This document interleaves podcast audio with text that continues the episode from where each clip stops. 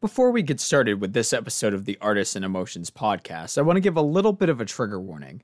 This episode contains subject matter such as depression, deep depression, struggling when you feel like the entire world is against you, and feeling like you are all alone in the world, and what you can do to remedy that situation.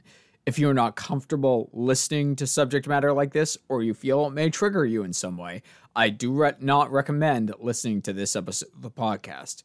But without any further ado, let's get started. Welcome to the Artists and Emotions podcast. I'm your host, Cody Alexander Curtis, and to say that I'm excited about our guest today would be a little bit of a little bit of an understatement. I'm very excited, even though I've only known this individual for a very relatively short period of time. I have with me today Ryan Avent, who is not only an actor, he is a stunt coordinator, and he has had a world of experience and has some experience in martial arts. Ryan, how are you doing today? I'm doing fantastic, Cody. How are you doing? Not too bad. So, how Ryan and I met, it's actually interesting because, as I've said on this podcast before, I just recently moved to the state of Georgia. And when I first got here, I was put onto a film that was directed by Sarah Massey. And Ryan was actually the stunt coordinator for that project. That's correct. Yep and uh, you were kind of a shoe in because we had cast somebody else at the time, and um, that person just was not able to make any trips up from Atlanta.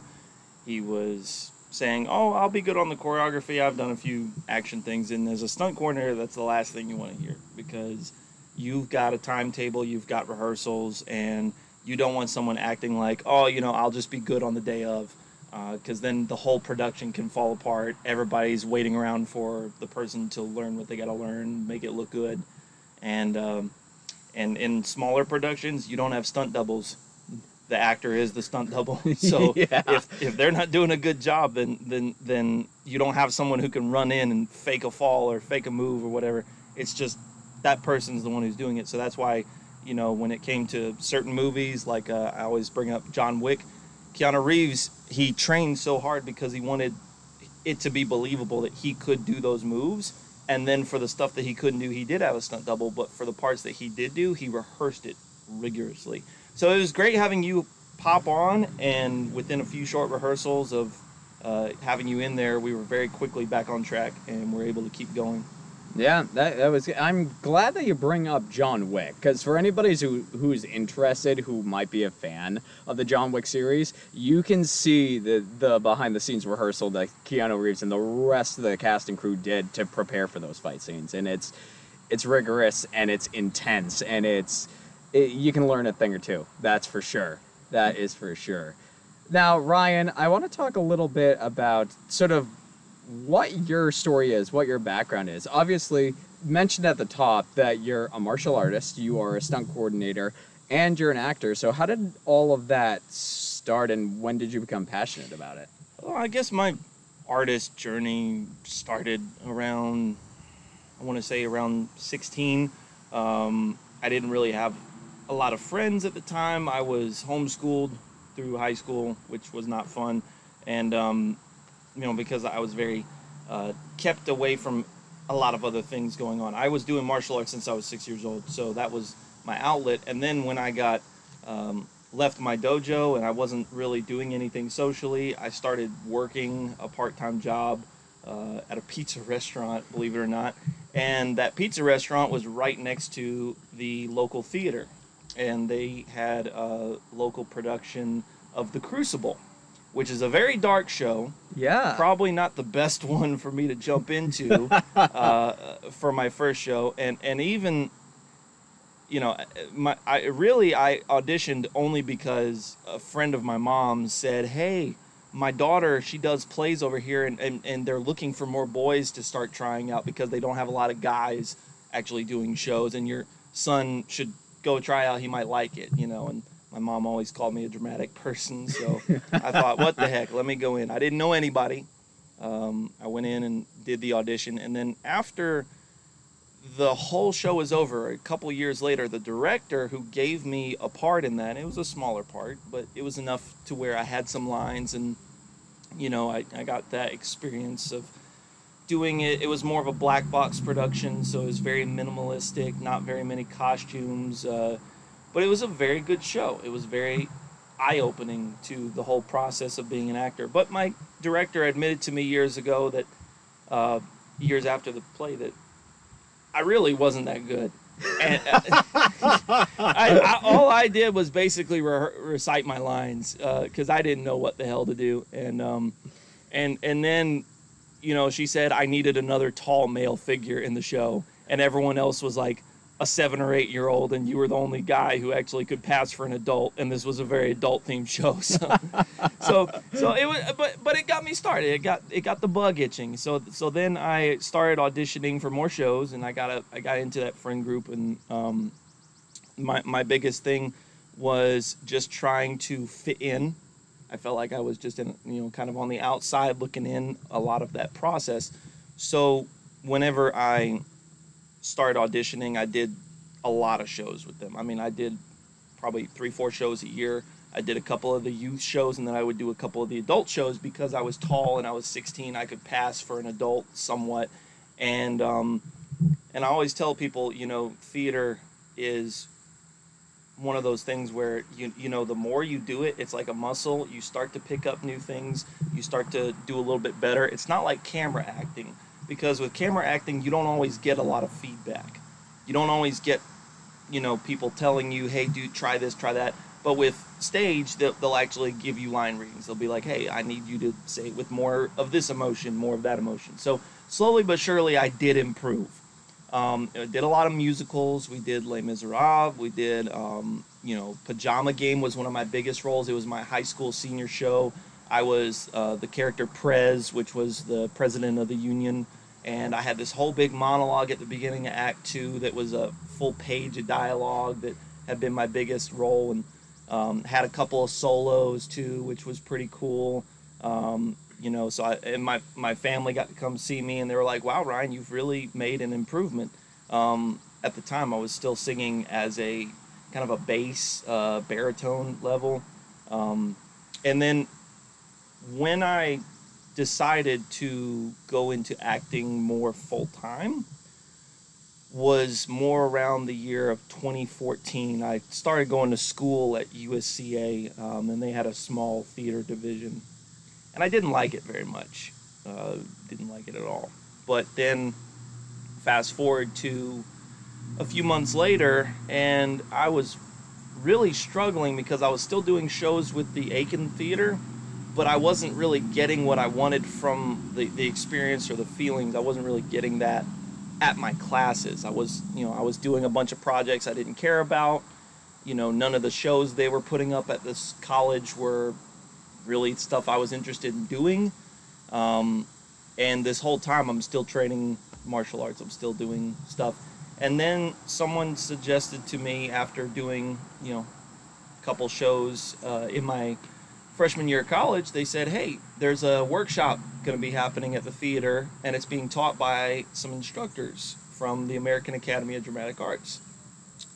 Um, many people might hear that and go, oh, what's that? And some people might already know what that is. It's yeah. the oldest standing acting school in the U.S. It's, you know, it's been around for over a hundred something years, and uh, it started in New York, but they also have a, a L.A. branch, and um, that was kind of like the to get into that school was like you were something special. And at the time, I didn't think that I had a shot in getting into the school because um, some actors don't talk about this, but there's a lot of rivalry in, in acting. There's a lot of headbutting. There's a lot of gossip. There's a lot of tearing people down behind the scenes, and I'd love to pick your brain on how that's been for you. Yeah. Um, but a lot of people were saying, ah, he can't sing, he can't dance, he can't act, he can't do, you know, he sucks, all this stuff. And I didn't realize it at the time, but it was coming from a place of jealousy because I was getting cast in roles that people weren't. I was getting cast in shows where people didn't get cast even as an extra in that show. And they were saying it more out of jealousy, and they would do a crew position just to stay that they were involved with the production. But they, the reality is that they didn't fit into the cast, so they didn't get cast and I did. So I decided to audition for the school that everybody in that theater wanted to go to. And I got in. I sent in a, a video audition. They sent me a letter uh, a couple months later saying, Congratulations, you've been accepted. Which campus would you like to attend? And I thought about it for a few seconds and I instantly thought LA. I want to go to I want to go to Los Angeles. I want to do film. I want to do stunt work. I want to do uh, action movies. I want to. This was right around the time of like all the um, Maze Runner movies were coming out, and all the um, you know the really young person action movies. Hunger Games was big back then uh, in 2015, um, and so I was like, I I think I could make it out there with those kinds of roles. Like I I might not be the best looking guy, but I can I can at least somewhat fit into some movies like that. Maybe make some money. Maybe maybe enjoy myself. Um, and everybody pulled away from me as soon as I announced that I was going. Like I'm talking, the only people who were supportive were people who were, you know, had their own careers and were just doing theater for fun and they they saw me as the guy that I was, which was I'm just trying to do my best, enjoy it, and be a good person. And um, everybody else just pulled back, you know. And so I, I was, I almost ran away from home in a sense, where I ran to LA just to be able to have that experience of I'm living far away from home. I mean, that's 4,000 miles, and I'm going to be going to school in a school that everyone wants to go to, and it's almost like a middle bit bit of a middle finger to those people. Like, yeah, well, you said I couldn't do it. Well, here I am. I'm, I'm doing it, right? Um, so when I got there, and and keep in mind, I my life, this is how I operate. I thought, let me drive there, not just drive there. Let me ride there on my motorcycle. I actually took my motorcycle, and I started winter semester, which meant I had to be there from January through the year and then I was going to study all summer long, and then I would go straight into my second year in the fall. Um, uh, they, they, do that kind of thing where they, they either ask you, do you want to start in the fall and have a summer break, or do you want to start in January and have no summer break, like a month off in August, and then continue your semester because um, it's a two year school. So I packed up all my stuff in the middle of winter. Took seven days to ride my motorcycle all the way across the U.S. because that's how dumb I am and how stupid I am. And I was like, I was like, if I'm not if I'm not able to make this journey in the middle of winter through rain and sleet and snow, I'm not gonna make it out in LA because that's a, I mean, I grew up as a conservative Christian. I, I knew that that was a den of hell that I was driving into. I was, I was like, that's gonna be a tough environment for a little small town kid like myself. I went out. I finished school. A lot of the school we can talk about if you want to. A lot of the processes, a lot of things that went out there and then um, I decided to come back home a couple years later. Got married in between school. Got you know had some health issues with my family that we went into, and so I just I was like, let me move back home. Let me be closer to family.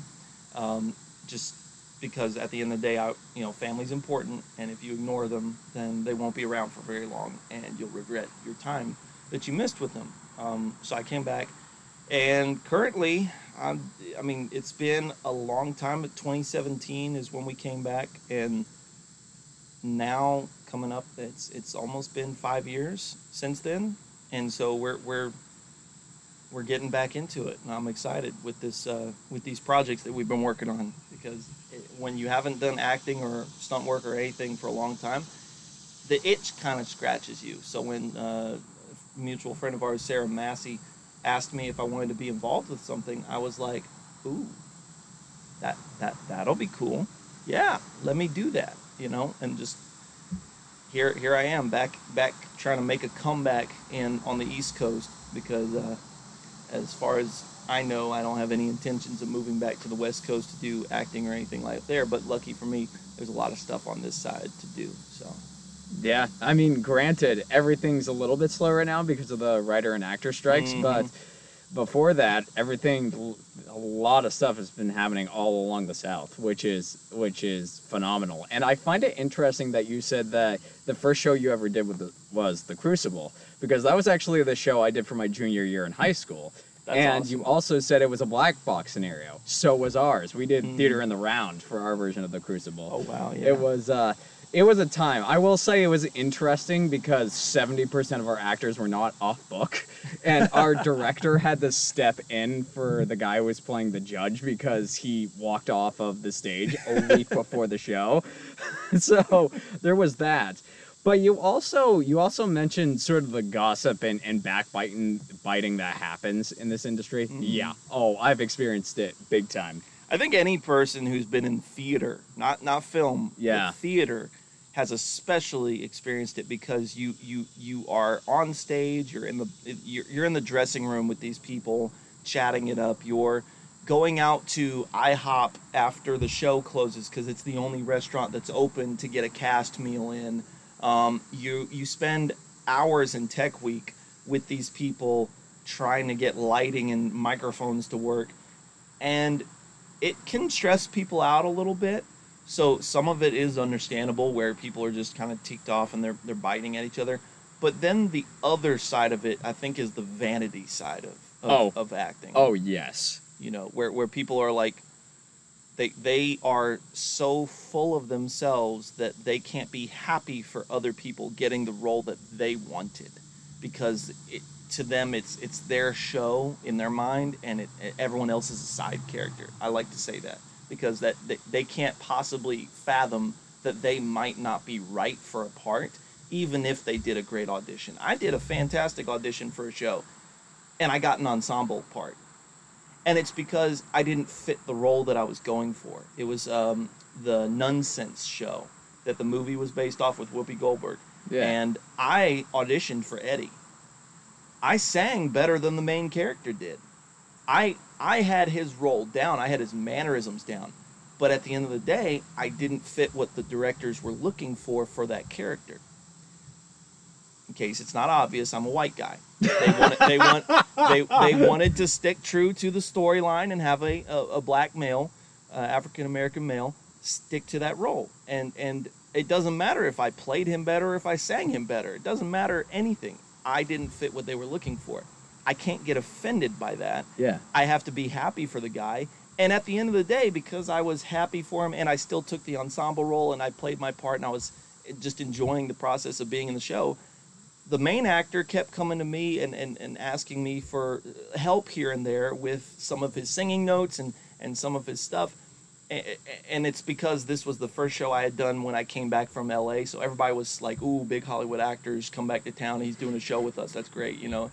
So a little bit was that, but it was because I didn't wish him ill because he got the role instead of me. I, I wished him the best. I thought you're a great Eddie too. You you you're doing a fantastic job, and he did. He did a fantastic job. I enjoyed doing that show with him a lot, and everybody else in that cast. You know, but too many people don't see it that way. They see it as, oh, I was wronged or someone stole that part. This people use that word a lot. They stole the part from me. Like nobody can steal a part from you. No. It's given by the directors and they give it to who they want. Nobody stole it from you unless they did something under the table with the director, which is common in Hollywood and other things, but not really with theater. I mean, it's not really common with theater unless you're up in like New York and it's big Broadway shows. But really, it's just a matter of it was personal preference. The casting director people they have personal preference when they're casting. So if you don't fit the part, then you can't get offended by that. Yeah, exactly. And that, I think what you hit on is very important, especially if we're talking about the difference between amateurs and professionals. It's the reason why I love Bryan Cranston so much. I mean, the Mhm. job of an actor, if you get an audition, is to go in, create a compelling character, and live in that world for however long the audition is. And if you don't get it, then the part just wasn't right for you. And if you get offended by that, then unfortunately the harsh reality is is that if you don't fix that the industry is not going to have you around for very long because 99% of the time that's what you're dealing with no matter how badly you may want the role or not Yeah, and another example is like I wanted to do a show, but I didn't have the ability to. It was a, it was a local show where they, um, they brought me in as a stunt coordinator, but also the director was insinuating to me that he wanted me to audition. Um, he he pictured that I could be able to do certain things in the show that the main character needed to do, and he wanted to give me that chance. And I, I just flat out told him I, I don't have the time, I'm working too much, I can't make it down for rehearsals, it would be an hour drive for me, all that kind of thing. Um, you know, he had a type that he was looking for and I fit that type. But he still gave the role to someone else who still deserved it, who still did a great job. And what you cannot do is you cannot tell yourself, well, I didn't get cast because someone did it better. Sometimes it's not about who did it better. It's not about who sang that note more correctly. Sometimes it's not about who did that move because they usually do uh, dance tryouts as well. They want to see who can do the moves and whatnot. Sometimes it's not about who did that pirouette better. It's sometimes it's strictly about looks, and that's why I talk to people about typecasting a lot because a lot of people like to say, "Ah, oh, you know, I can't get tied down into a typecast. I, I can't." You know, I can do a lot of things. I've got a lot of range. You know what I mean? I got I got a lot of characters I can play. Great. I'm sure you can play those, but your face says otherwise. Your your your, your look says otherwise. And when you walk into a casting office, sometimes you're only there for 20 seconds. You walk in, you say, Hi, I'm so and so. And then you say a one liner. And then you're like, Thank you. And then you walk out. Yeah. yeah. And that's it. I did that in LA hundreds of times. That's it. That's all you do. That that 20 second little first impression is all you get. And half the time, they're not even looking at you they're looking down at your uh, picture and your um, you know your your your headshot and, and and they don't even make eye contact so you but and short of making a spectacle of yourself they might never look up at you in those 20 seconds. They might catch you on the way out. It's just how it goes. Yeah. So you can't take it personally if someone doesn't cast you. Um, but i think that the uh, that was a big problem growing up with uh, local theaters that, that that whole competition mindset of oh if i don't get this role then i'm gonna backstab this person. And it manifested itself in the way that um, slowly over time a couple of people turned a lot of my friends against me but i can't really call them friends because if they were friends they would tell me hey somebody said so something about you um, you you you know is that true or are they making it up that would be a true friend, right? But I will say that they turned a lot of people against me with rumors and baseless accusations about me. Um, and that prompted me, that kind of pushed me towards the LA route because I was like, I'm not going to stick around for these people because, shoot, at the end of the day, that you know, what do I owe them? Why would I stick around for them? So, um, you know, I I personally believe that uh, there's a lot of toxicity in the industry when it comes to playing favorites of you know okay you're gonna be my best friend as long as you don't take a role from me yeah i think that, that is a major major problem and for me there's i've told everybody in my circle now that there's a reason why if i get the chance to do a theater show again i will but it's not something I'm like launching out to do because mm-hmm. I like the community aspect of film between cast and crew members, particularly on independent sets, more than I have ever enjoyed whatever I considered the community of theater from high school up to now. Because yeah. I've I think the worst experience I ever had in theater was when I was in college. Now, I went to two different sets of colleges. I'm not going to say which one this happened at but what you're talking about in terms of gossip and people turning on you, that did happen to me. So much so that I got blacklisted from a theater department and I was only able to do a show because there was a student run program inside of that department mm. who saw through all the nonsense and they cast me as Curly and of Mice and Men. Yeah, that's a good, that's a good show too. Uh, the, the only reason that didn't happen to me is because again the, the people that I was with uh, that were kind of ostracizing me at that time, none of them were directors or casters or anything like that. And, and, and most of the people who did direct and cast the shows saw me for who I was. I was just trying to get better and I was trying to contribute to a show. And they didn't care about gossip or rumors. They just wanted to make sure that, that, that the show was cast appropriately. Um, which is what I tell people. I'm like, why waste your time tearing other people down when instead you could be focused on yourself and seeing what you can do to improve your skills and get into more shows. What is what is griping or complaining ever gotten anybody? Nowhere. It, it just it at the end of the day it gets you down. Yes, venting is sometimes healthy, like like coming out with griefs about what you know your frustrations. Like oh man, but I really practiced hard for this.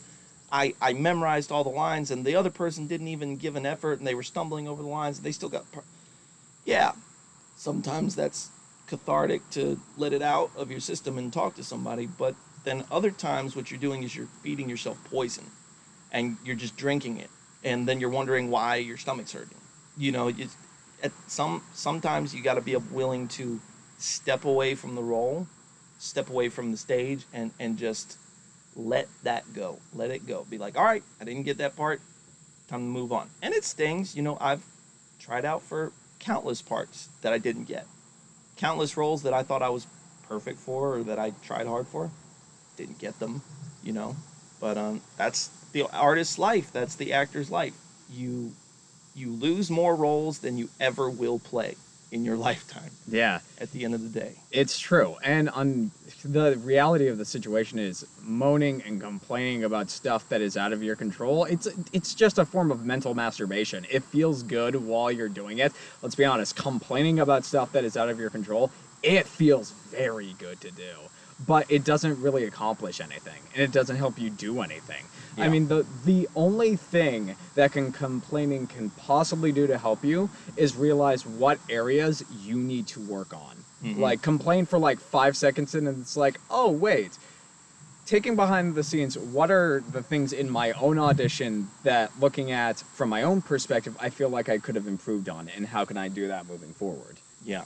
Yeah, absolutely. And um so when I was experiencing that in uh, the local theater, you know, it would bug me, you know, a good bit. I, am not gonna lie. Like I, I took it as a personal chip on on my shoulder. Uh, I was like, these people pretended to be my friends for months because that's what they do. They they'll they'll they'll say they like you to your face, and then the second you turn your back, it's it's on. Like they'll start gossiping and all that stuff, to the point where I literally stopped doing shows for about a year and a half uh, just because I was like, I'm done with all this nonsense. I'm not going to be involved with it. I don't want to be around these people. I don't want to see their face at auditions, like, period. Like, I just don't want it. It wasn't until I met my wife, uh, you know, that I started to realize that people didn't matter as much as I made them matter, right? If, if, they're, if they were being negative, if they were putting me down, you know, it's all in my head Sticks and Stones. And uh, so whenever I came back from Los Angeles, and I had a lot of great experiences in Los Angeles, I also had a lot of bad ones, but I had a lot of great ones. Um, one of the bad ones was um, that really shaped my mindset about acting in general was seeing people who didn't necessarily deserve to be around based on how they acted or based on how they treated other people in their cast or crew or whatnot. Um, so the whole thing that the school, the academy preaches, this is a big problem that a lot of people complain about, not just me. I'm just probably the only one who's hopped on a podcast and said it out loud. Um, is that they let people in on an audition process, but then they tell them that if you want to come back for your second year, it's invite only still. So you have to be actually told, okay, you're approved to come back for your second year. Um, and then it, it's also based on your grades, like every university should be. And then it's based on how you treated your cast and crew and how you treated your coworkers because we want to promote people who are willing to work with people, not be divas on set, that kind of a thing. Because we're the academy and we're prestigious and we've brought out actors like Paul Rudd and Anne Hathaway and you know, great names in the industry have come from the Academy. I mean, uh, the, the Academy has produced more Oscar winning actors than any other acting school out there. Um, but then all the same people would come back the next year, and, and you're like, wait, I thought for sure that guy was going to be gone. Holy crap, they brought him back? And then I started to realize maybe it wasn't quite like that. Maybe it was just about who could pay their tuition and I worked my butt off to be able to uh, afford to pay that tuition. Um, and then I had family who helped me out and everything, and it, you know, spent a lot of money to go out to LA, and so that really ticked me off when I saw that a lot of people still got in because they were no further way to say it, they were pieces of crap. Um, so when it came down to what I wanted to do, I immediately, as soon as I started to see that it wasn't about acting, but it was about money ultimately, um, because again, some of the people that I thought were going to flunk a class still got through just fine. It, it, they would get harsh critiques from their teacher all the way through the semester in a class until their very last presentation slash uh, uh, um, you know we would always have a final piece that we would do as our last acting piece. It would be either be camera or it would be on stage or whatever and then suddenly the teacher flipped like a like a light switch be like oh my goodness i saw your emotion i saw this i saw that you did a great job and and they would pass the class with that last piece. So i knew that there was a little bit of buffoonery going on right there. So immediately i switched my focus to more what do i want to do in la that's going to give me the personal satisfaction of not having to kiss someone's ass to be able to get parts or or, or rather what am I going to get the most personal satisfaction out of? And that was stunts. So when I got into stunt training, I joined a stunt crew. Um, and again, I, have been training martial arts since I was six years old. I, I, had an extensive background. Choreography for dancing came natural to me as well, um, just because when you do martial arts choreography, it makes you slightly coordinated. I could memorize a dance move the first time I saw it um, and, and somewhat replicate it, even if I wasn't very refined. Um, but I joined a stunt crew called Sword Fights Inc., and we did um, several projects uh, out in Los Angeles. And my biggest disappointment with being a part of that stunt team is that I didn't see any of that footage.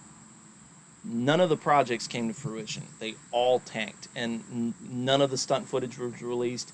None of it was. Eh, one project in particular, we we filmed out in uh, a desert, and it was hot, and we were out there for eight hours in full costume. It was like a Mad Max set, so I had layers on layers, and we were doing sword fights and rolls and, and all kinds of things. And, and we have what's called uh, in the stunt world pod fights. So you have these pod fights that are supposed to be in the background of hero fights. So you've got the hero fights going on in the front of the camera where the camera's focused, and then the pod fights are literally sequences that are repeated over and over again in the background to make it look like there's a big battle going on around you, right? So so I did pod fights all day long, and then we did our hero fight where the camera was on us and we had our moves and everything like that. And I thought, eh, you know, when the director told us uh, it was a group of us three, he said, "You guys were the best. You guys had the best timing. You guys had the best camera angles. You guys." I will absolutely get you your clip. Even if the project falls apart, I will get y'all your clip. And then nothing happened. The the footage, don't know what happened to it just nothing happened. And that was very discouraging for me because I was like, how am I supposed to get work as a stunt person if I can't have a stunt reel? How am I supposed to prove to people how skilled I am if I have nothing to show for all the hours of work at the end of the day? So, so that was very discouraging. And then um, the main reason we moved back, I mentioned, was health issues with my family. So my dad, for the uh, for about seven years, had had a enlarged heart. He had a pacemaker and he had uh, problems with his heart slowing down, going out of arrhythmia. And um, it was getting progressively worse. So I was like, let's move back home and let's be closer to him and I'll figure out something else to do. And then I went straight into teaching martial arts full time. Um, it was just what I did. I love teaching, by the way. If anything, if I could teach anything, you know, I'm not a school teacher, I'm not book smart, but if I teach, I get joy because I see people when they get that click moment of I, I understand something, I get something. I love that moment because it's like, oh, I get it now. And so when I came back, I started teaching a few stunt training courses at the theater. I did a couple shows, like I said, and then I started uh, teaching martial arts full time, right? Um, and then fast forward to, you know, the birth of my first son. Um, my first son, he was uh, born May 21st of 2020, which was the one year mark after my dad had to have an emergency heart transplant. Uh, he had a heart transplant May 21st of 2019. He had been on the transplant list for, you know, probably two, three years before that, but he got escalated when his uh, pacemaker kept going off, going off. And um, then he got his new heart. His heart was great, and he hit the one year mark, um, which is fantastic for a transplant patient. I don't know if you know, but when you get a transplant, your body is trying to reject that organ. It's trying to kick it out because it senses that it's foreign tissue. It's not your DNA. So you have to be on a lot of medications, a lot of anti-rejection drugs, and um, he hit the one-year mark. And right then, my son was born on the same day that we were literally going to go and celebrate my dad's one-year mark. And, uh, and we were going to have a big party and everything to say, hey, dad, you made it. You made it to the one year mark. That means you're, you're officially getting better, right? Um, and then fast forward to you know but then keep in mind this was right when the pandemic happened. Talk about a mental health crisis yeah. right? Oh my god. Everybody's locked away in their houses and they can't go anywhere. They got to mask up which deprives them of oxygen and and and oh they can't they can't see their family members because of uh, the, the risk of spreading disease and oh we've got a brand new baby on top of it. And yeah and and that now we're worried about the baby and their risk and so much, so much happened. I wasn't working because we had to close the school down. Um, the students were basically told we'll resume classes in a month uh, virtually. We'll do Zoom classes. I don't know. That that's a funny concept to me. How do you do Zoom karate classes? Yeah, I, I don't know. All I know is I graduated in 2020 from college. and for the last three months, I swear our instructors were just sitting back barely trying to get us so we could graduate. Every single class, they're like, if you want your screens on, you can, but otherwise, all you got to do is listen to what we're trying to teach you. And so we did presentations, but it almost felt like they were half hearted, half assed presentations. Yeah. And then we all graduated with a graduation, mind you where we just got like the graduation video that was three hours long, which you could go through from beginning to end to find out where your name was and then turn it off. That's hilarious. That's really funny. Did you get your diploma in the mail? Yeah. Oh man. So you didn't even get to have that experience of grabbing it. No. I now I feel really bad about telling you about my graduation. Cuz in 2017 is when I graduated and what the Academy does is they rent the Dolby Theater on Broadway or, or on Hollywood Boulevard. Okay. And they rent it out for our graduation so that we get to walk the stage that hopefully we will see again when we re- receive an Oscar, which I don't think I ever receive an Oscar unless I really get back into acting full time, which I don't see currently for the foreseeable future. But, um, but you literally walk the stage in your best I mean, I, I went all out. I bought a Calvin Klein black tux, and we we I got my moment where I walked up and got my diploma, and, and we all took a picture as a graduating class, and and I got to sing on the stage with our a cappella group, which was pretty cool. I mean, that's always fun. We actually paid tribute to a, um, to a, a, a, gentleman who had died in a car wreck, who was one of the students, um, and several other people had been in the car with him, but he's the only one who died and so we got to sing a, a beautiful song, beautiful tribute to him. But to sing on the Dolby stage, yeah, to sing in, in front of all your, uh, you know, cast and and and, and uh, classmates was just incredible. And then, you know, I got I had other moments where I got to go into that theater because again, I, I my school was literally two blocks away from that theater.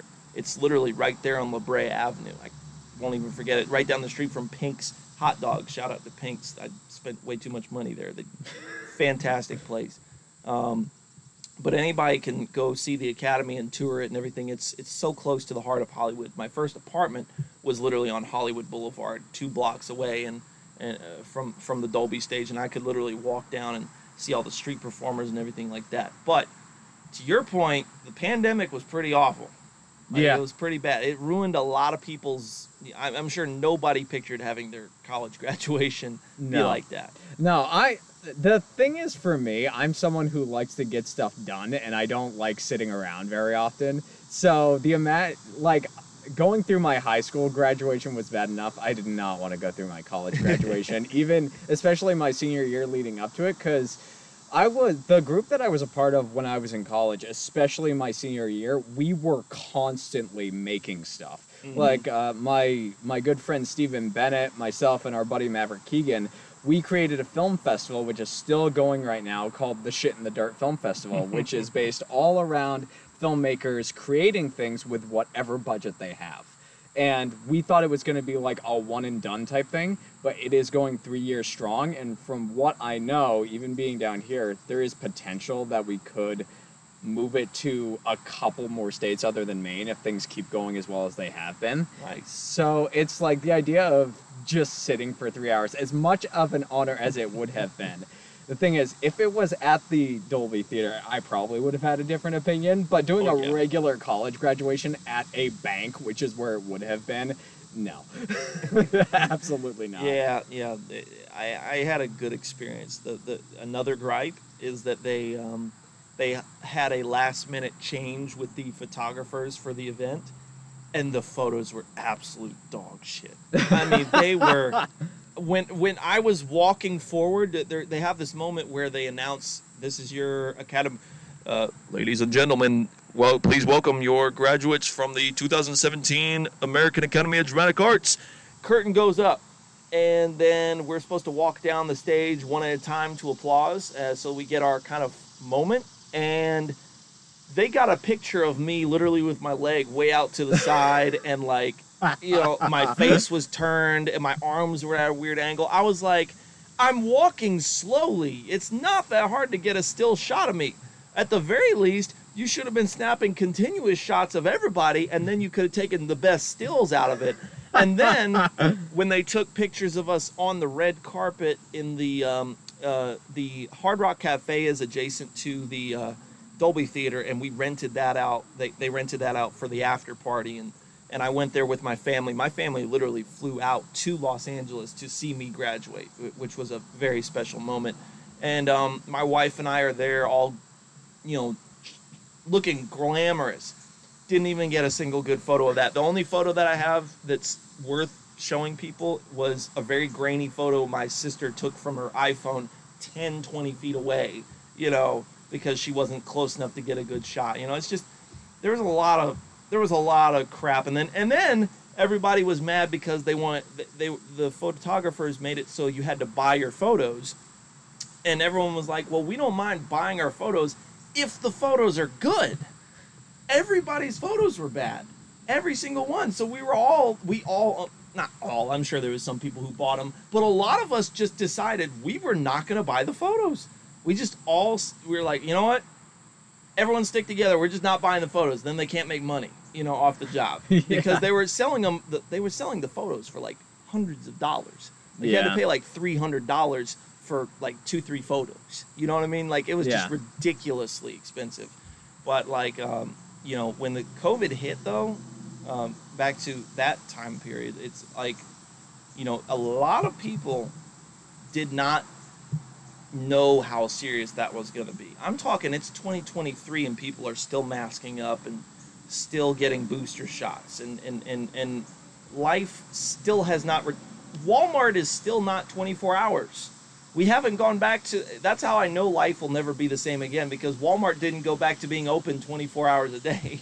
you know, that's when Walmart closes down, you know it's serious. Like everybody says down here in the south if, if a waffle cl- if a waffle house is closed, you know there's a tornado coming right? You know, because at the end of the day, they'll stay there and they'll stand outside and look at it while your eggs are cooking, you know, on the griddle. Yeah. But, um, you know, so for me, um, when I, I, I didn't care about any of it. I had a brand new baby. I, I, my dad had made it to one year. I was probably at the highest emotional level. Not only that, but I was also working to buy that dojo. I was working contracts. I was talking to the owners I wasn't happy with the money that I was making at the time, and so I was I was just talking to them, and I had a couple of business partners who were members of the school, and they were saying, "Look, you're a young kid. You probably don't have the credit score uh, to get a loan from the bank to buy this business, but we will back you because we like the way you run the school. We like the way that you do things.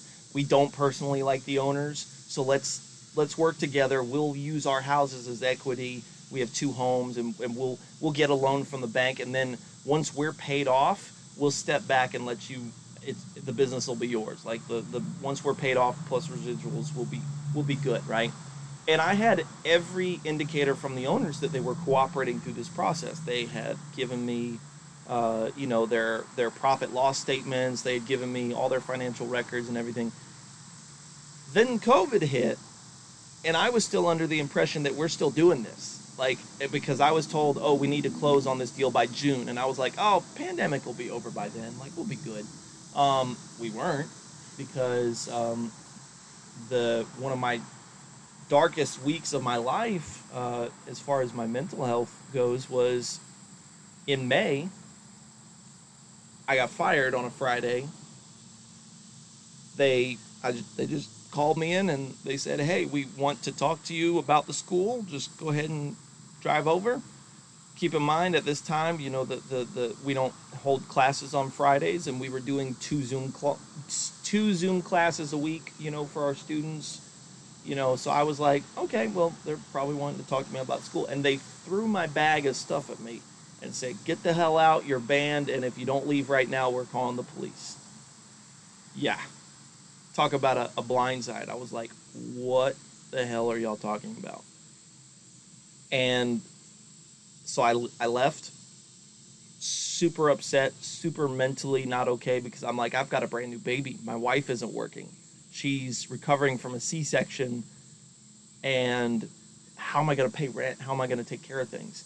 Uh, and, you know, because the year before, again, I didn't make very much money at that school. They, they didn't pay their instructors very well um, at that time. So, but the, we were okay because my wife was working the full eight months of her pregnancy, so we had that dual income to be able to pay our bills. As soon as she stopped working for the baby, I was like, how the hell am I going to make money? Um, I knew for a fact that I wasn't going to be able to get another job as a martial arts instructor because I signed a one year non compete. And that one year non compete was for any school. I couldn't work for any martial arts school within a 100 mile radius. Jeez.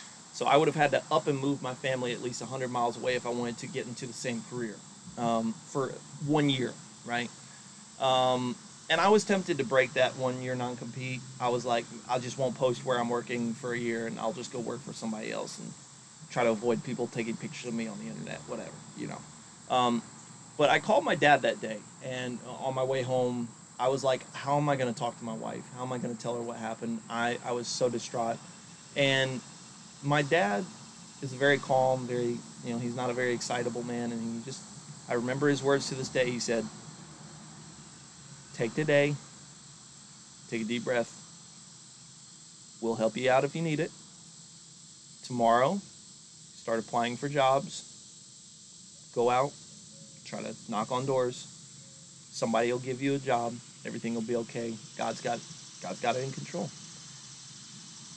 Then my dad was supposed to go that very same week to Charleston to have a checkup for his heart, and he, everything was fine by all indicators. He was, you know, relatively doing well. And then he went in on Thursday, and uh,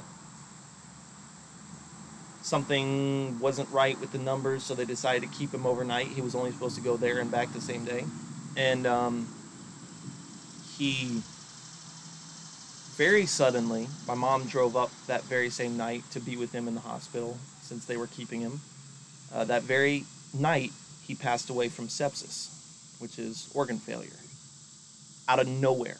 They, they, they, it was literally within eight, ten hours, he'd gone from being perfectly healthy to his kidneys and his liver and everything shutting down, which was, you know, that was the worst phone call I've ever received in my life because my mom called me that Friday morning at 7 a.m. My baby and my wife are asleep.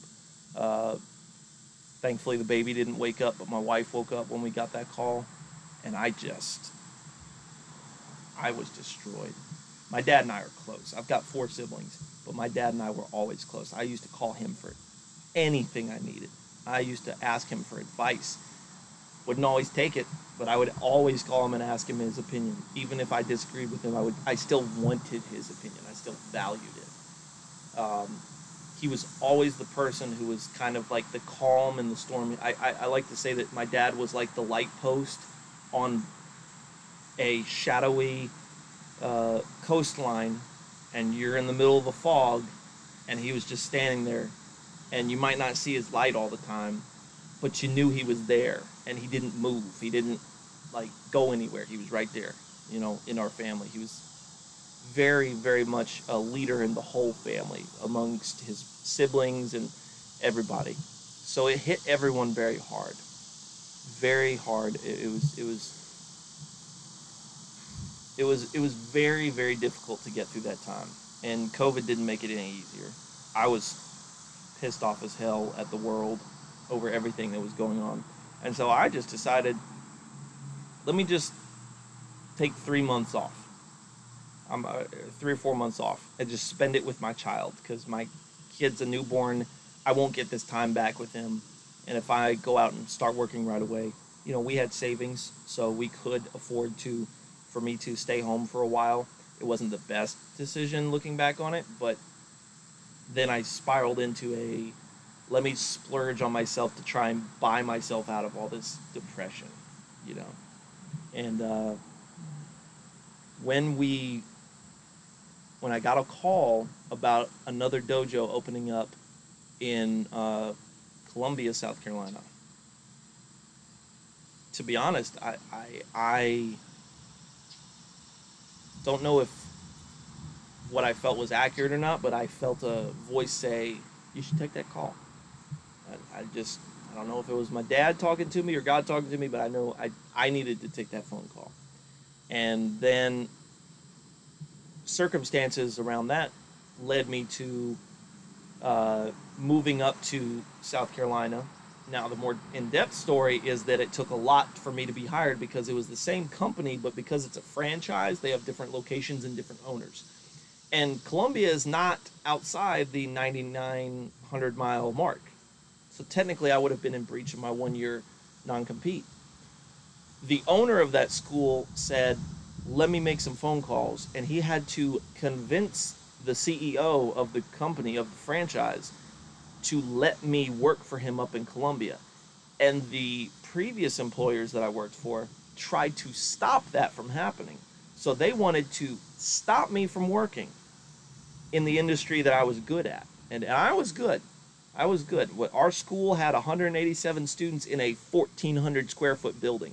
That's that's a tiny dojo with a lot of students. I signed up 83 people in my first month that I worked there down there in Grovetown, Georgia. 83 people signed up within and 60 of those stayed long-term students. So that you know, you got to be doing something right if you turn numbers like that in a dojo of that size. Dojos eh, for anyone who is wondering, you know, eh, think about a subway in a strip mall that's the size of the space that we had. Take out all the counters and tables and everything. That's the size of the mat that we had.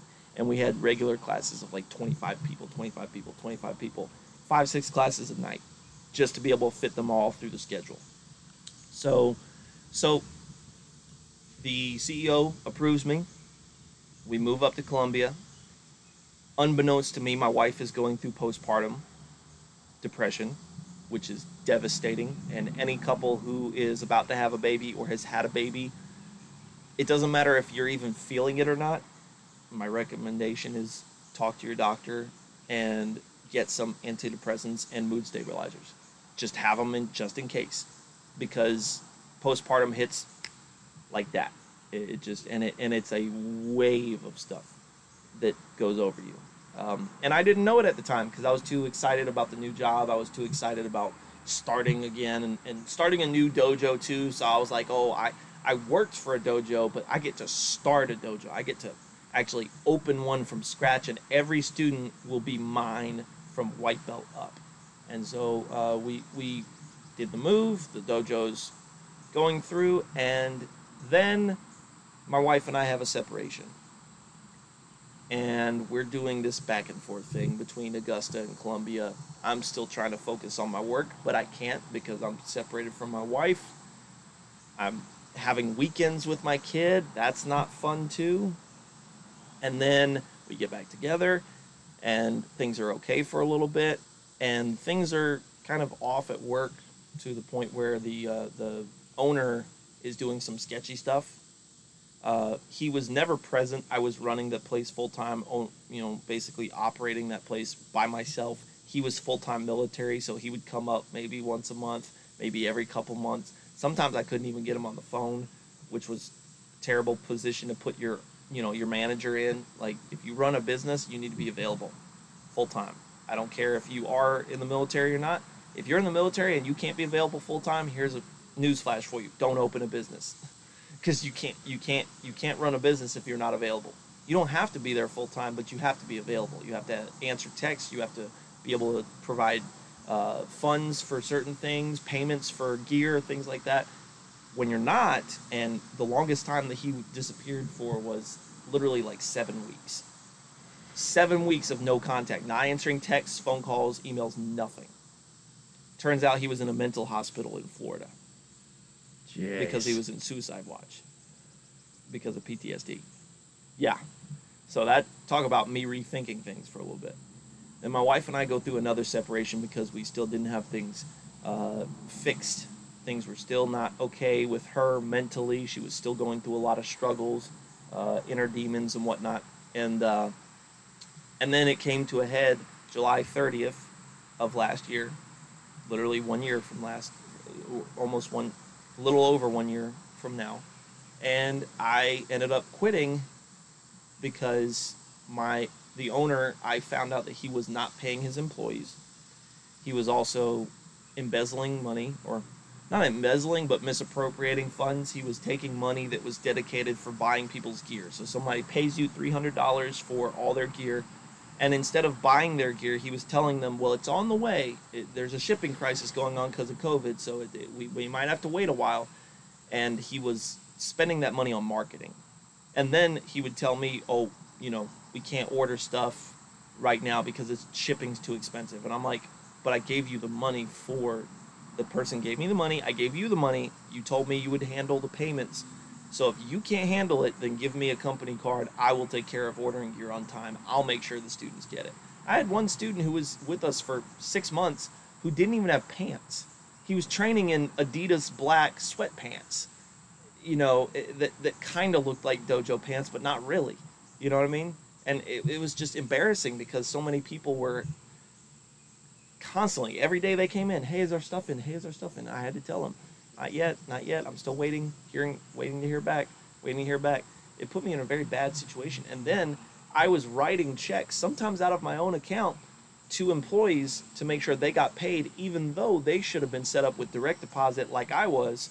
I was the only employee there full time that had direct deposit set up correctly.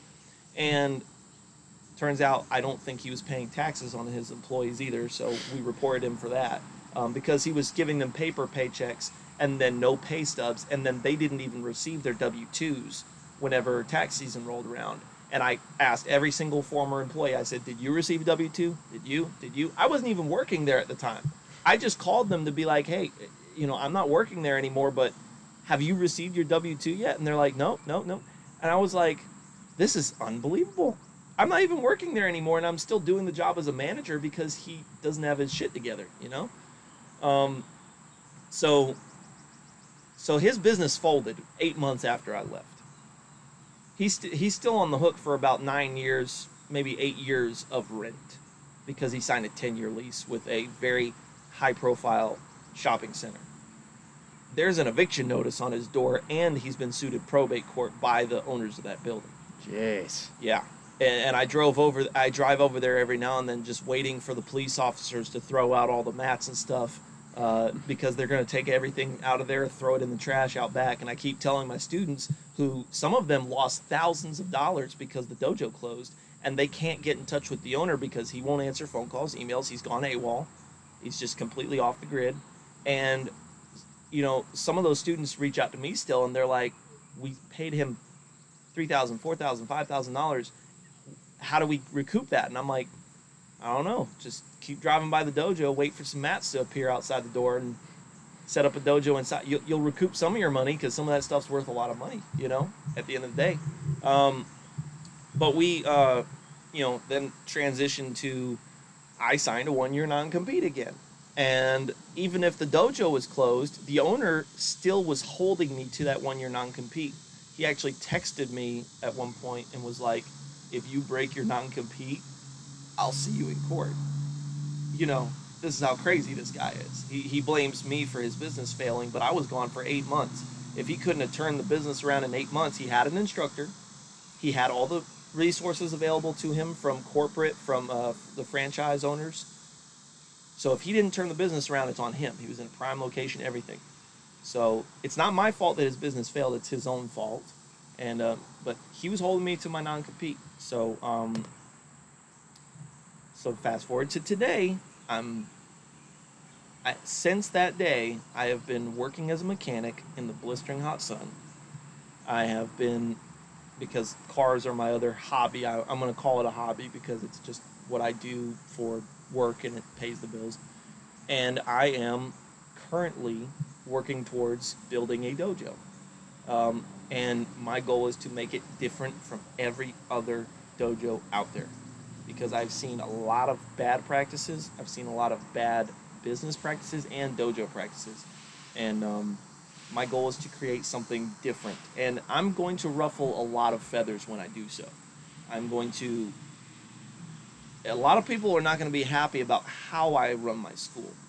But that's okay because I learned through this whole process, starting with actors who talk behind my back, through loss of a family member, and when I saw that that family member died, I started to see how people treated us after he left after he passed away, certain people acted differently towards us. People who claimed that he was such an inspiration to them. And I'm like, well, he was sick for seven years and y'all never visited him once, or talked to him, or texted him. Y'all claimed to be his friends, but when he needed you the most, you weren't around, you know? And so through those interactions, through seeing certain people blamed me for the dojo closing and, and, and all that stuff, I started to realize that in this industry, in any industry, you have to be willing to piss a few people off in order to do the right thing that's right for you and right for other people. Because right doesn't equal, always equal uh, what the norm is. Doing the right thing in martial arts means that you don't cause people to go into debt just to afford your product. I actually had an instructor uh, or school owner who I was asking advice for, business advice. And he said, You have to be willing to price your product to where people are willing to go pull out an extra credit card or ask their grandparents uh, for money so they can afford it. That doesn't sound like a product I want to sell. I don't want someone to need life changing skills of self defense to be able to keep themselves safe. Maybe a kid's getting bullied in school and the parents bring him to me saying, hey, we need to teach him how to have more confidence and stand up for himself, you know. And then they look at my price sheet and go, whoo, we can't afford that. Let's call up grandma, see if she'll give us a check.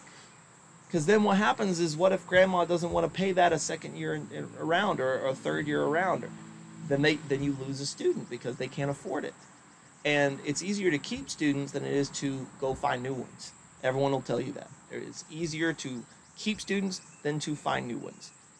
But you can't keep students if you have a bad business model that's based on corporate greed and, and, and, and padding your pockets. For instance, uh, um, I'll just go ahead and share. I made $33,000 in my first full year teaching only martial arts. This so I, I've taught martial arts for the last 10 years, but this was my first, you know, in 2019 was the first full year that I was full time martial arts instructor, nothing else. And every other year before that, I had been teaching on the side and doing other things. Um, 33 grand, I was working 78 hours a week. That was with incentives. If I was a single college student, that might be affordable, right? And and that's the struggle that a lot of actors find themselves in, and that's one of the things that I thankfully avoided when I lived in Los Angeles because my wife and I we just lived in a little studio apartment and we worked two three jobs apiece uh, in order to be able to pay our rent and be independent. But a lot of actors have to have roommates. A lot of actors have to have uh, several forms of income coming in, right? For me, when I saw that I made so little, doing something that was very profitable, very profitable. Uh, martial arts industry is a billion dollar industry, and, and I saw the money we were bringing into that dojo, and I saw how little I was making. And then when I approached the owners about it and said, "Hey, I'd like, I've done a year of business with y'all. I have made you X amount of money. I would like to see my income go up because I've got a baby on the way." Um, you know what their answer was? Well, why don't you move somewhere cheaper? Why don't you? Your your rent's probably too high. Uh, why don't you cut some bills out? You know, things like that. So their answer to me asking, look, I've brought I've brought this value to the company. How can I increase the company's value even more to justify getting a raise? Their answer to that was, you should cut your personal expenses. After they were spending $181,000 on themselves from the business. $181,000 about 110 of that or 120 of that was their own personal salaries that they paid themselves even though they weren't working full time they would come in and go and that kind of a thing. They're the owners. They're allowed to do that. That's their business. But then they also bought a bunch of stuff through the company llc that they claimed on their taxes about another 60 70000 dollars worth of stuff including a brand new van and all this stuff um, so they paid themselves almost 200 grand while I was living on a measly twenty-eight thousand dollars was my salary, and then I got another four thousand on top of that in bonuses. See what I mean? So, so I, I I like to talk about the strike, the SAG-AFTRA strike, in reference to that because I know exactly what it's like to be way underpaid for doing high quality work. Yeah, and uh, I think it's it's really important that you bring that up because in if you're a member of the union, for people who mm-hmm. don't know, in order to get health insurance, you have to make a little over $26,000 a year. And for 87% of actors, it's not happening because, no.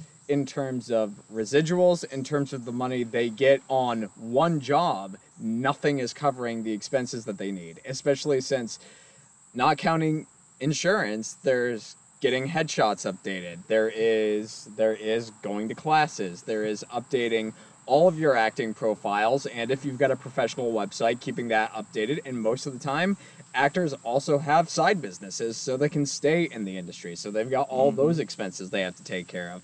And for whatever reason, the industry is giving a big middle finger to everybody who's keeping the system running. I agree. Which and and, and they they, you know, at the end of the day, they they, I always say if you own a company, you have the right to dictate wages. Absolutely. Right. Yeah. But then people also have the right to refuse to work if they're not happy with those wages. You know, it's it's like if I give you a carrot, you can do with that carrot what you want. It's now yours, right? And so when when when I give you a little tiny baby carrot and I give myself a big bag full of carrots, you can see my big bag full of carrots and you might go, Hey, I, I feel like this one is not enough. Can I have more? And if I say no, then it's you then what I can't expect you to stick around. And I've said this from the beginning of my career. Why are people so underpaid in certain high value uh, businesses? Is because of I don't want to say corporate greed because that's like a big umbrella term. I yeah. hate that. I think it's personal greed is the biggest factor because not everybody in the industry who's high up, who's making decisions, is a bad person. Not every person making a high salary is is choosing to keep it. I have said multiple times that some of the higher paid actors really shouldn't speak into it to the point where they're like, "Oh, well, we need better wages." Talk is cheap, in my opinion. I would, you know, I'm I'm not into socialism or anything, but some of those high paid actors are, and if if some of them some of the highest paid actors say, "Hey, we want better wages for these people," and I see that they made four, five, six, seven million dollars off their last movie, I would go, well, why don't you agree to a pay cut? That that would at least temporarily help the situation. Like, hey, I will donate X amount of dollars from my personal salary to boost everyone else's salary. A good example of this is um, I don't know if you've heard of the sport of strongman. So strongman is my favorite sport because it's the most entertaining to me. It's it's big guys lifting un unbelievable freakishly heavy weights and they do it in an entertaining way a giant log from a tree or a 500 kilogram or you know 1100 pound you know big yoke that they have to carry 20 30 feet and they run with it on their backs. Like i i can't picture picking up any of those weights. But there's a good tournament going on or a good competition going on that's called the shaw classic. Brian shaw is a four-time world strongest man from the us he is multiple time arnold strongman winner. He is a fantastic icon in the industry. He's been doing stuff since 2007 2008 and he's putting on his own tournament. He's built it, built it, built it. But every single year, including the first year he ran it, he didn't take any prize money because he's making money on the back end by running the thing. I mean, he's making a profit. Otherwise, how could he have grown the tournament or grown the strongman competition to this day? I mean, it keeps getting bigger. He's got expos, he's got guest performances, he's bringing on more athletes each year he's he's got a giant venue now versus the first year he did it he was in his garage this is an example of personal uh, selflessness he decided i'm not going to take any of the prize money. He won the first year and the first year's prize money would have been like $13000 or something. He could have pocketed that. Instead he distributed it through everybody else in the roster. He gave his earnings away to the other people. He still made a profit because again he was able to build that tournament. He was still able to provide. But he was willing to take a cut and give it out to make sure other people could come back the next year and compete because some of those strong men depend on that money for uh, food and, and, and, and supplements and training equipment and all this stuff. Travel it's a, it's an expensive sport to do because they often travel around the world to do it.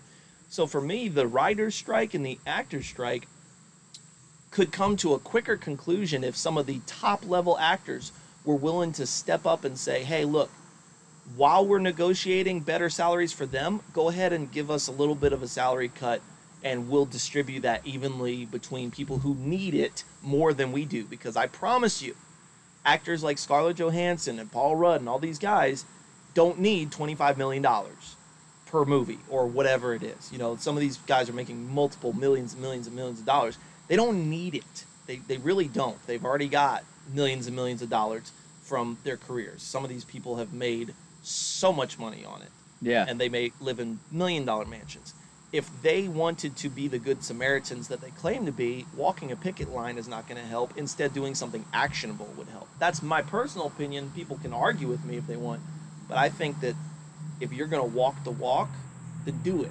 Don't just a, virtue signal like hey i'm with you guys you and then you you know they, they'll walk the picket line they'll go back to their million dollar mansion and they'll be just fine versus the other people who are striking that actually need the raises in income they are worried about if their lease gets canceled because they're yeah. not they don't have money to pay it they're worried about how am i going to eat this month you know what I mean? Like, like yeah, it's, it's absolutely. different. It's different stakes for them. Yeah, it is, and I mean everything to do with the actors is bad. I don't think most people understand when it comes to the writer strike. Yes, everybody mm-hmm. knows that the top one percent of actors are making millions and 1000000s mm-hmm. of dollars a mm-hmm. year. When it comes to the writers, the top like one to two percent of writers in Hollywood are only making maybe 200,000 grand. That's where, crazy to me. Where for they, the most part, the average is, is 75,000. Like for a living create wage. the ones who create the stories. Yeah. They're the ones, you wouldn't have a story. And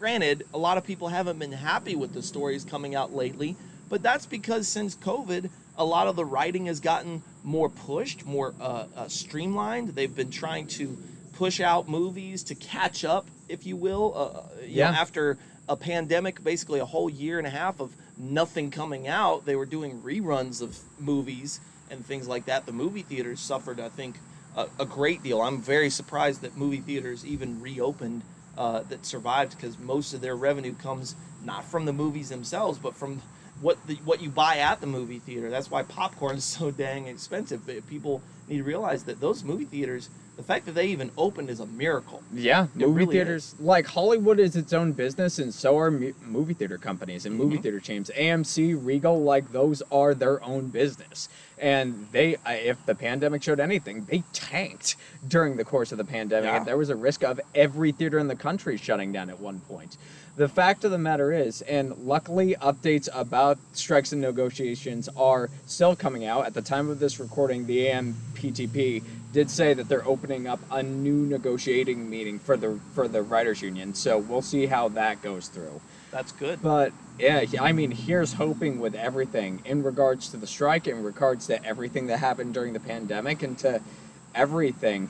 The mental health for people in a, the creative industry, whether it's martial arts or acting or writing, it has been severely strained. If, if it's done anything, it has shown those who are actually going to be here for the long haul. Because Mhm. even after all of this nonsense that's been happening, we're still here. And I think that is actually a good point for us to come to a close of this episode. So, first of all, Ryan, I just want to say thank you for, for sharing everything that you have because it really, really means a lot. And I hope anybody who's listening can certainly not only learn from your story, but take something from it so they can make their own journey feel a little bit easier. Now, before we go, is there anything number one that you're either proud of or want to promote, or just uh, any last minute advice you'd like to give? Yeah, so a couple pieces of advice for people who are wanting to get into this industry for, from coming from a person who went neck deep into it and then came out of it thinking it might not be for me. I, I'm still active in as far as, you know, I had the opportunity to join SAG-AFTRA.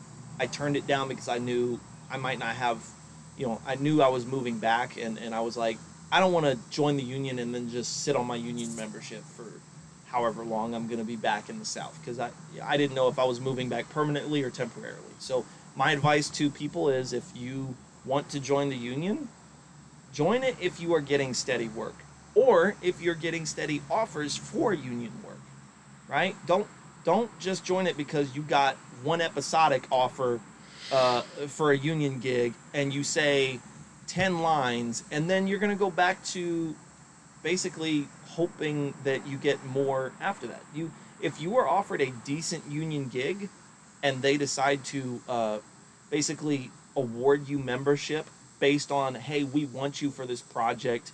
This is a fairly big project so we're going to go ahead and get you into SAG-AFTRA. You you have to basically be uh, uh, adopted in through the movie process. There's several processes to go through to get into SAG-AFTRA so you know i encourage people to read up on that but if there's a big project that they want to you know adopt you in for do it. That's great right? Hopefully the strike will be over by then. But there's no reason to be in a union if you're not even doing consistent non-union work. If you're doing consistent non-union work then you'll be just fine when you join the union. But if you if you're doing maybe one non-union project a year it's probably not for you. It's probably not something you need to do. Um, my other piece of advice is you don't have to spend a ton of money to get into this industry you don't have to do what i did and spend $70000 or so just in school fees to go to a fancy art school you can take a few acting classes a few elective courses and just start working in the industry you'll probably learn more on the job than you will in a classroom. Just straight up, just being honest. I had a lot of great teachers.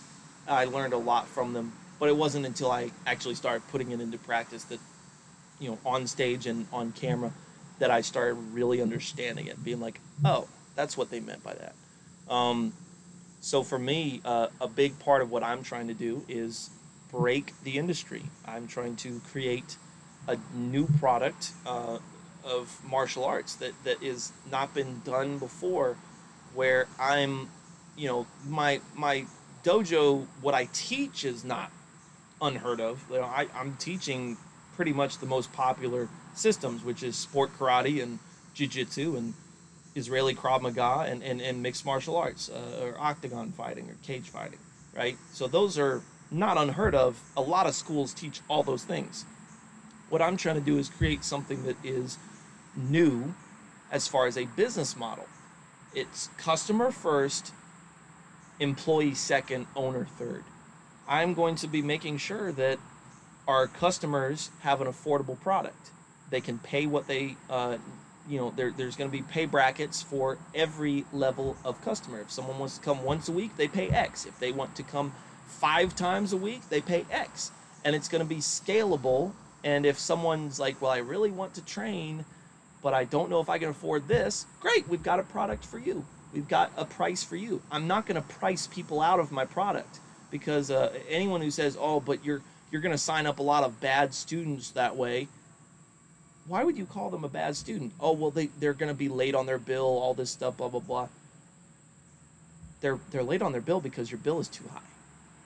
They're, they they can't afford the product because you've priced them out of it.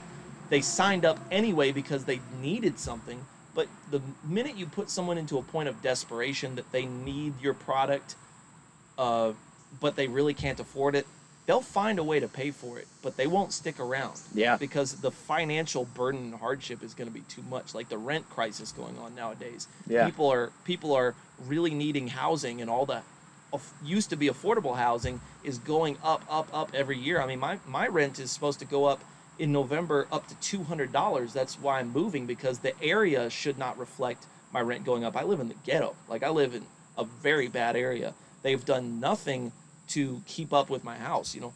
So I tell people like, you know, you do not have to have. You can treat people right.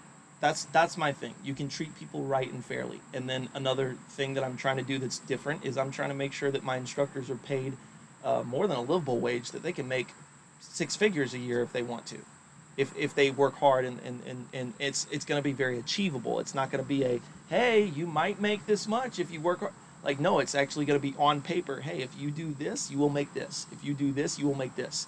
Every bonus i ever made and this is speaking into the um, stunt world in, in, in film. If you do a stunt you're paid for that stunt. If i go and i i'm on set and they ask me to do something extra great let me call up my agent have you talk about that extra stunt with them and then you have to renegotiate and then you have to see what they're willing to pay for that extra stunt. You have to be willing to scale up uh, in your pay as a stunt person because you can't just say oh yeah i'll do it because then you just undersold yourself and, and you, you weren't paid appropriately. So for for my instructors who across the martial arts industry many instructors are way underpaid because the owner pockets most of their money, most of which uh, a lot of martial arts school owners are multiple school owners, so they own multiple locations. So their idea is let me pocket as so much money that I can open up another school. If I take in more money, I can open up another school and hire another person, pay them thirty thousand dollars a year, keep them semi happy because they're just excited to be running their own school, and it, that's a failing business model because then as soon as that person realizes how badly they're being paid, they quit. And when Yeah. they quit, they take students with them. And then that school starts to fail because then you've got to put another instructor in and you've got to train that instructor and then you've got to sign up more students to replace the ones that left. And then you've got a culture shift. I think a big part of the uh, the movie industry is the culture sucks right now. The culture is that we don't care about the little guy. Yeah. We don't care about the little guy. We care about making money. That's that's where Disney lost a lot of people, in my opinion. Uh, you know, as we close out, but Disney, they went from being a family, uh, family centered company that cared about the customer. Let's send a bus to the to the uh, to the airport to pick you up for your uh, week at the um, your week at the parks. Let's comp your you know certain uh, park stays. You, hey, if you sign up for two parks, we'll give you the other two parks for free. Uh, hey, let's put out great stories. Like the actors and the writer, the writers themselves were putting out great stories only a few years ago before COVID. I mean, I'm talking fantastic movies, animated movies that did better than live action movies Yeah. in the box office. And now we've seen that shift to where it's all about how can we take care of the big guy instead of the little guy. And so for me as as a a person who's trying to culturally shift what the martial arts industry should be and and and you know, a big part of my school is I will be training stunt people on how to do stunts, and I will be doing it very affordably and and and giving people the you know Columbia, South Carolina is where we're opening our school in Lexington rather, and so it's the central hub of all of South Carolina. So um, people from Charlotte, North Carolina, actors who want to learn how to do stunts. Uh, Charleston, the mountains, uh, down here in Augusta and Aiken, who don't want to drive two and a half hours to Atlanta, can drive an hour up to Columbia and take a class once or twice a month. You know, um, a big part of what I'm trying to do is a cultural shift. And so the name of the school is the Ultimate Sport Martial Arts Academy or USMA Academy. Um, and it's going to be the best thing to hit the East Coast in the next few years. I'm very excited about it. Things have been falling into place. Uh, we're currently looking for locations, um, negotiating leases, that kind of thing. Um, our stuff will be out there on uh, Facebook for people to follow and Instagram, uh, USMA Academy or the Ultimate Sport Martial Arts Academy. And uh, if they want to get in touch with us, they can call us at 706, or excuse me, 803 369 7903. And we would love to be able to help actors out with their stunt training, but also we want to be able to help anyone in life who wants to have an affordable product that is ultimately, I believe everybody needs self defense in this world. Everybody. That's why I don't do theater at the moment or I don't do uh, acting at the moment because I'm focused on this and opening this business. And then when I, I was typecast, I was told, hey, when you're uh, in your 30s, call us back because uh, they said that I had a. Um, they said I had a good look for action movies, but that I needed to age a little bit to, to be more believable because I just I look young whenever I don't have a beard or anything. Like I look I look young. So they said you have to look for stunt movies and action movies and stuff. Call us back. So my plan is open the school and get it running really well, and then see what I can do in Atlanta and Charlotte and that kind of a thing, and get back into the acting world later on. Because then when I have people who are working for me running the school, I won't have to be there full time, so that I can then pursue things on the side as well.